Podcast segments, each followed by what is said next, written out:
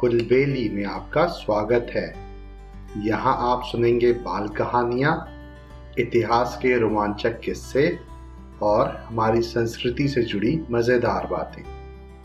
मैं हूँ आपका होस्ट ज्ञानेश और आज मैं लेके आया हूँ अकबर बीरबल का एक मज़ेदार किस्सा, जिसका नाम है, ईश्वर जो भी करता है, मनुष्य के भले के लिए ही करता है। बीरबल एक ईमानदार और धर्मप्रिय व्यक्ति थे।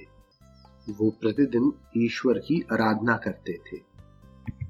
इससे उन्हें नैतिक और मानसिक बल प्राप्त होता था। वो अक्सर कहा करते थे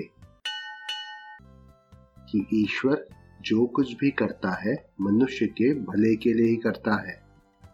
कभी कभी हमें ऐसा लगता है कि ईश्वर हम पर कृपा दृष्टि नहीं रखता। लेकिन ऐसा होता नहीं है। कभी कभी तो उसके वरदान को भी लोग शाप समझने की भूल कर बैठते हैं। वो हमको थोड़ी पीड़ा इसलिए देता है ताकि बड़ी पीड़ा से बचा सके। एक दरबारी को बीरबल की ऐसी बातें पसंद न आती थी। एक दिन वही दरबारी दरबार में बीरबल को संबोधित करते हुए बोला, देखो, ईश्वर ने मेरे साथ क्या किया? कल शाम को जब मैं जानवरों के लिए चारा काट रहा था तो अचानक मेरी छोटी उंगली कट गई। क्या अब भी तुम यही कहोगे कि ईश्वर ने मेरे लिए अच्छा किया है? कुछ देर चुप रहने के बाद बीरबल बोले, मेरा अब भी यही विश्वास है, क्योंकि ईश्वर जो कुछ भी करता है, मनुष्य के भले के लिए ही करता है। ये सुनकर वो दरबारी नाराज़ हो गया।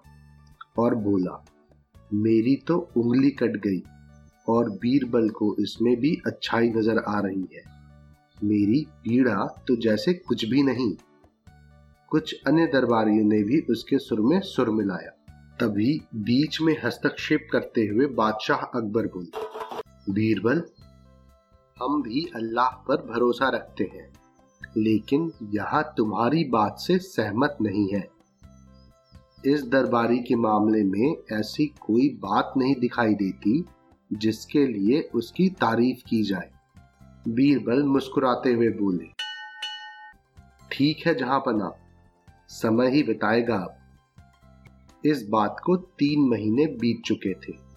वो दरबारी जिसकी उंगली कट गई थी, घने जंगल में शिकार खेलने निकला हुआ था। एक हिरण का पीछा करते हुए वो भटक कर आदिवासियों के हाथों में जा पड़ा। वो आदिवासी अपने देवता को प्रसन्न करने के लिए मानव बलि में विश्वास रखते थे। इसलिए वो उस दरबारी को पकड़कर अपने मंदिर में ले गए, बलि चढ़ाने के लिए। लेकिन जब पुजारी ने उसके शरीर का निरीक्षण किया तो हाथ की एक उंगली कम पाई। मंदिर के पुजारी ने कहा, नहीं, इस आदमी की बलि नहीं दी जा सकती। यदि नौ उंगलियों वाले इस आदमी को बलि चढ़ा दिया गया तो हमारे देवता प्रसन्न होने की जगह क्रोधित हो जाएँगे। अधूरी बलि उन्हें पसंद नहीं है।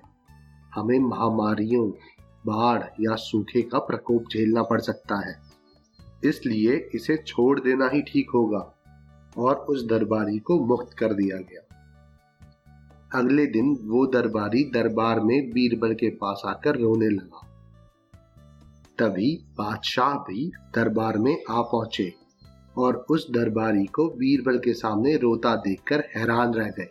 बादशाह अकबर ने सवाल किया, तुम्हें क्या हुआ? रो क्यों रहे हो तुम? जवाब में उस दरबारी ने अपनी आप बीती विस्तार से कह सुनाई। वो बोला, अब मुझे विश्वास हो गया है कि ईश्वर जो कुछ भी करता है, मनुष्य के भले के लिए ही करता है। यदि मेरी उंगली ना कटी होती तो निश्चित ही आदिवासी मेरी बलि चढ़ा देते। इसलिए मैं रो रहा हूँ, लेकिन ये आँसू खुशी के हैं। मैं खुश हूँ क्योंकि मैं ज़िंदा हूँ। बीरबल के ईश्वर पर विश्वास को संदेह की दृष्टि से देखना मेरी भूल थी। बादशाह अकबर ने मंद मंद मुस्कुराते हुए दरबारियों की ओर देखा, जो सिर झुकाए चुपचाप खड़े थे। बादशाह अकबर को गर्व महसूस हो रहा था कि बीरबल जैसा बुद्धिमान उनके दरबारियों में से एक है। मुझे उम्मीद है आपको ये कहानी पसंद आई होगी। ऐसी और कहानियाँ सुनने के लिए हमारे चैनल को लाइक और सब्सक्राइब करें। इस कहानी को ज़्यादा से ज़्यादा शेयर करें। जल्दी मिलते हैं एक और नई कहानी के साथ। तब तक के लिए धन्यवाद।